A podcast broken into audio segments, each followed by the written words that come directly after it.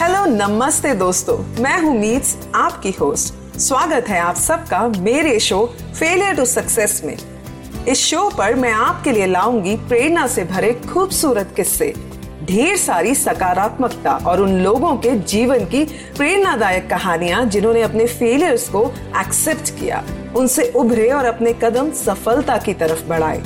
तो चलिए, बने रहिए मेरे साथ इस अनोखे और खूबसूरत सफ़र में।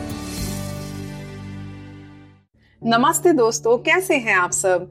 मैं हूँ मीट्स और स्वागत है आप सबका फेलियर टू सक्सेस के आज के एपिसोड में। आई होप आप सब अपना ध्यान अच्छे से रख रहे होंगे। As we all know these are difficult times for all of us चाहे वो बच्चे हों, आज की युवा पीढ़ी हो या हमारे बड़े हों। मैं मानती हूँ कि ये वक्त हम सब के लिए थोड़ा कठिन ज़रूर है, लेकिन सवाल ये उठता है कि हम इस वक्त को कैसे बेहतर बनाएँ?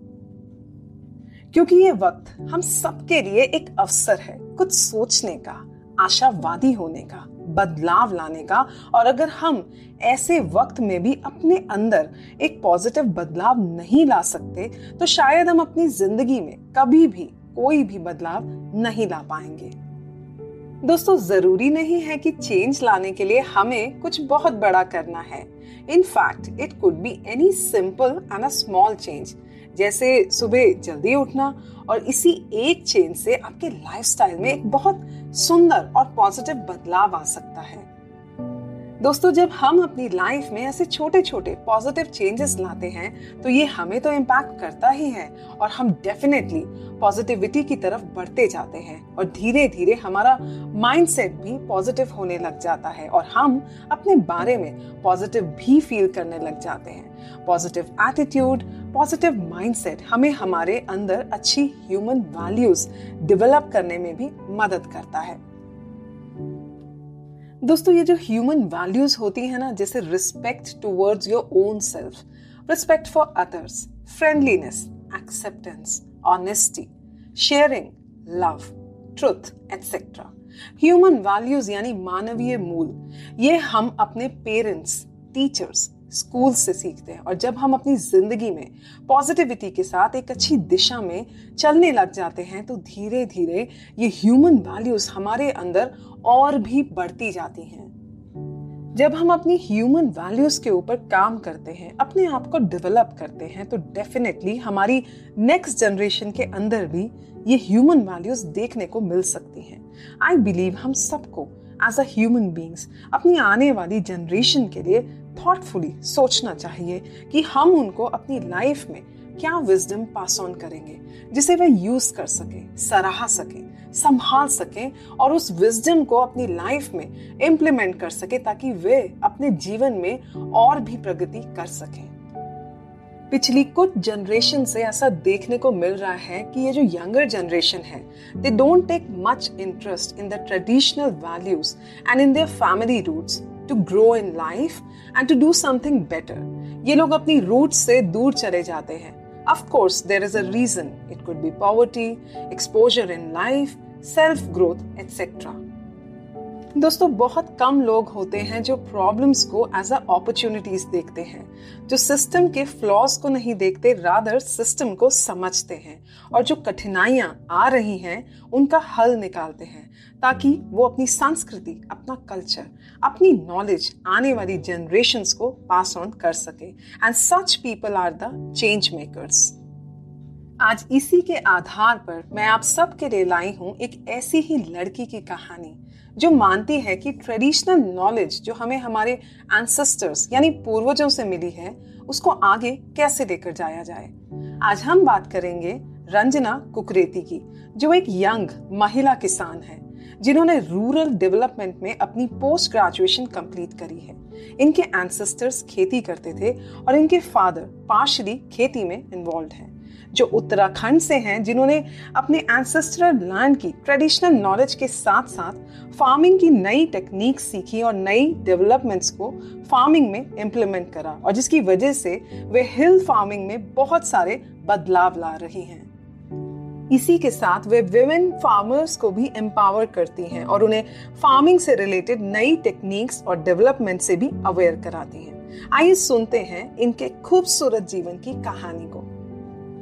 29 इयर्स ओल्ड रंजना कुकरेती हिमालय पर्वत की तलहटी में बसा उत्तराखंड के एक छोटे से गाँव शुक्लापुर में रहती हैं। रंजना के पिताजी डिफेंस पर्सन हैं, जो एग्रीकल्चर यानी खेती में भी इन्वॉल्व हैं। रंजना की मदर भी फ़ार्मिंग में एक्टिवली इन्वॉल्व है और रंजना का पूरा बचपन अपने डेढ़ एकड़ के खेत में ही बीता है और ये इनका एंसेस्ट्रल लैंड है, यानी इनके पूर्वजों की ज़मीन है रूरल डेवलपमेंट में पोस्ट ग्रेजुएशन करने के बाद रंजना ने इस डेढ़ एकड़ के खेत का पूरा जिम्मा अपने ऊपर ले लिया।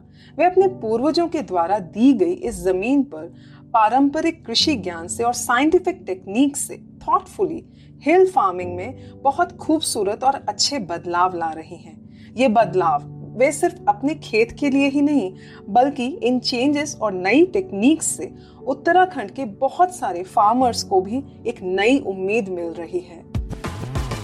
Like this Soch cast tune in for more with Soch cast app from the Google Play Store Ranjana का कहना है कि अगर हमारी जनरेशन के लोगों ने फ़ार्मिंग को सीरियसली नहीं लिया तो किसान बढ़ती हुई पॉपुलेशन के लिए फ़सल कैसे उगाएँगे? वे ये भी बताती हैं कि किसान एक अन्नदाता होता है। वो खेती करके ना सिर्फ़ अपना और अपने परिवार का पेट भरता है, बल्कि किसान के द्वारा लगाई हुई फ़सलों से ही सबका पेट भरता है। दोस्तों, पिछले कई सालों में ऐसा देखा भी गया है कि किसानों को खेती करने में बहुत सारी परेशानियाँ उठानी पड़ रही हैं। चाहे वो उनकी ज़मीन का कर्जा उतारना हो या उनके द्वारा प्रोड्यूस यानी किसान के द्वारा उगाई गई फ़सल को मार्केट में सेल करना हो या फिर lack of proper knowledge and guidance हो। बहुत सारे किसान परिवारों को लगता है कि फ़ार्मिंग में ज़्यादा स्कोप नहीं है।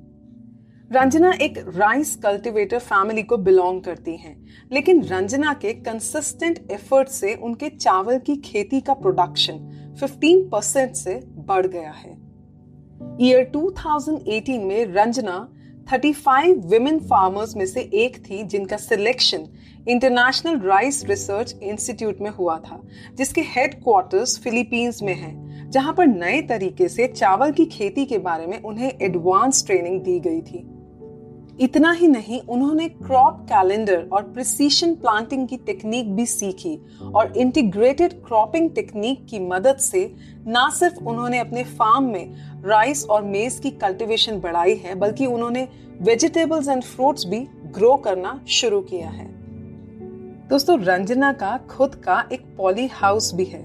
पॉली हाउस लगभग ग्रीन हाउस की तरह ही होता है, लेकिन वह ग्रीन हाउस से ज़्यादा कॉस्ट इफ़ेक्टिव होता है, जहाँ पर वे टमेटोज कुकुम्बर स्पिनच और चिलीज भी उगाती हैं। रंजना बताती हैं कि एक मेल मेंबर से ज़्यादा, एक फीमेल का एग्रीकल्चर में ज़्यादा रोल है। ईयर 2011 में की गई एक सेंसस रिसर्च के according 55 percent women worker agricultural labourers थी और 24 परसेंट कल्टिवेटर्स लेकिन इनमें से सिर्फ़ 13 परसेंट ज़मीन ही सिर्फ़ विमेन के नाम पर थी। उत्तराखंड में लगभग 75 to 80 percent of population agriculture से ही अपनी घर गृहस्थी चलाती है। स्टेट के फार्मर्स भी एक अलग हिल सेंट्रिक पॉलिसी की डिमांड गवर्नमेंट से कर रहे हैं। रंजना अपने इनसाइट्स अपने एक्सपीरियंसेस को ना सिर्फ़ खुद के लिए इम्प्लीमेंट करना चाहती हैं, बल्कि वे पूरी कम्युनिटी को सपोर्ट करना चाहती हैं। रंजना बताती हैं कि पानी के लिए वहाँ के फार्मर्स अक्सर मॉनसून पर डिपेंड करते हैं। पहले नॉलेज ना होने की वजह से वे अक्सर अपने खेतों में ज़्यादा पानी डाल देती थी। लेकिन एडवांस टेक्निक्स की मदद से उन्होंने अपने खेत में एक पाइप बेस्ड टूल इंस्टॉल किया है ताकि खेती में पानी का इस्तेमाल अच्छे से हो सके। रिसेंटली उन्होंने रूफ टॉप प्लांटिंग के साथ भी एक्सपेरिमेंट किया है। वे बताती हैं कि अब उनके फादर रिटायर हो गए हैं और वे खेती में अपना ज़्यादा समय दे सकते हैं और वे प्लान कर रहे हैं कि ट्रेडिशनल नॉलेज के साथ साथ वे नए टेक्नोलॉजिकल टूल्स को कंबाइन कर सकें और फ़ार्मिंग में एक पॉजिटिव और प्रोडक्टिव बदलाव ला सकें। लेकिन इसके लिए उन्हें फाइनेंशियल सपोर्ट भी चाहिए। रंजना बताती हैं, जो दूसरी सबसे बड़ी प्रॉब्लम है, वो ये है कि मेल मेंबर्स सिटी में माइग्रेट हो जाते हैं। बच्चे स्कूल चले जाते हैं और फीमेल्स यानी महिलाएँ जो खेत पर काम करने आती हैं, उनको बस एक मजदूर की हैसियत से ही देखा जाता है, जबकि महिलाएँ 65 परसेंट एग्रीकल्चर का काम संभालती हैं और इस बात का उनको रिकॉग्निशन भी नहीं मिलता। उसकी वजह ये है, जो ज़मीन है, वो उन महिलाओं के नाम पर नहीं है, वह उनके हस्बैंड्स के नाम पर है, जिसकी वजह से वे इंस्टीट्यूशनल क्रेडिट नहीं दे सकती, यानी वे अपने नाम पर बैंक से लोन नहीं ले सकती। ये सुविधाएँ वे अपने गाँव और अपनी कम्युनिटी के फार्मर फैमिलीज़ के लिए भी लाना चाहती हैं। इसके लिए रंजना बहुत एफर्ट्स कर रही हैं कि वे विमेन ग्रुप को एम्पावर करें और हम सब जानते हैं कि महिलाएँ सिर्फ़ एग्रीकल्चर की ही नहीं, बल्कि पूरी सृष्टि की भी बैकबोन है, क्योंकि फाइनली विमेन को ही फ़ार्मिंग देखनी पड़ती है। अगर विमेन फार्मर्स को अच्छे से ट्रेनिंग मिल जाती है लोन फैसिलिटीज़ मिल जाती हैं एग्रीकल्चर में बहुत एडवांसमेंट्स आ सकती हैं। रंजना खुद भी बहुत सारी विमेन को ट्रेनिंग देती हैं। इसी के साथ वे इंटरनेशनल राइस रिसर्च इंस्टीट्यूट के साथ भी काम कर रहे हैं ताकि वे फ़ार्मिंग में नई इन्वेंशंस ला सकें। रंजना को विश्वास है कि अगर ट्रेडिशनल टेक्निक्स और नई इन्वेंशंस दोनों के साथ काम किया जाए तो हिल फ़ार्मिंग में एक बहुत बड़ा बदलाव आ सकता है। वो मानती हैं कि सारी टेक्निक्स एंड इनोवेशंस उन्हें फ्यूचर जनरेशंस के साथ भी शेयर करनी है, ताकि आने वाली जनरेशंस को भी पता चले कि हमारा कल्चर कितना रिच है और फ़ार्मिंग में एक बहुत सुंदर और सुनहरा स्कोप है। दोस्तों, ये थी रंजना की कहानी। आई एम श्योर इस कहानी ने हमें हमारी आने वाली जनरेशन के लिए एक थॉट प्रोवोकिंग आइडिया दिया होगा और बहुत सारी प्रेरणा भी दी होगी।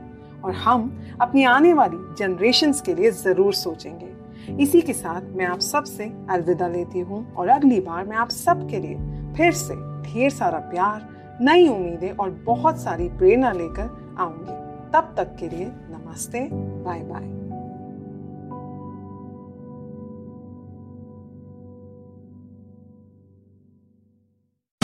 आशा करते हैं कि आपको ये सोच कास्ट बहुत पसंद आया। अगर कुछ कहना है इसके बारे में तो लिखकर बताइए हमें अपने फेसबुक और इंस्टाग्राम पेज पर सोच कास्ट ढूंढिए। अगर आपको अपनी सोच दुनिया को सुनानी हो तो सोच कास्ट करो।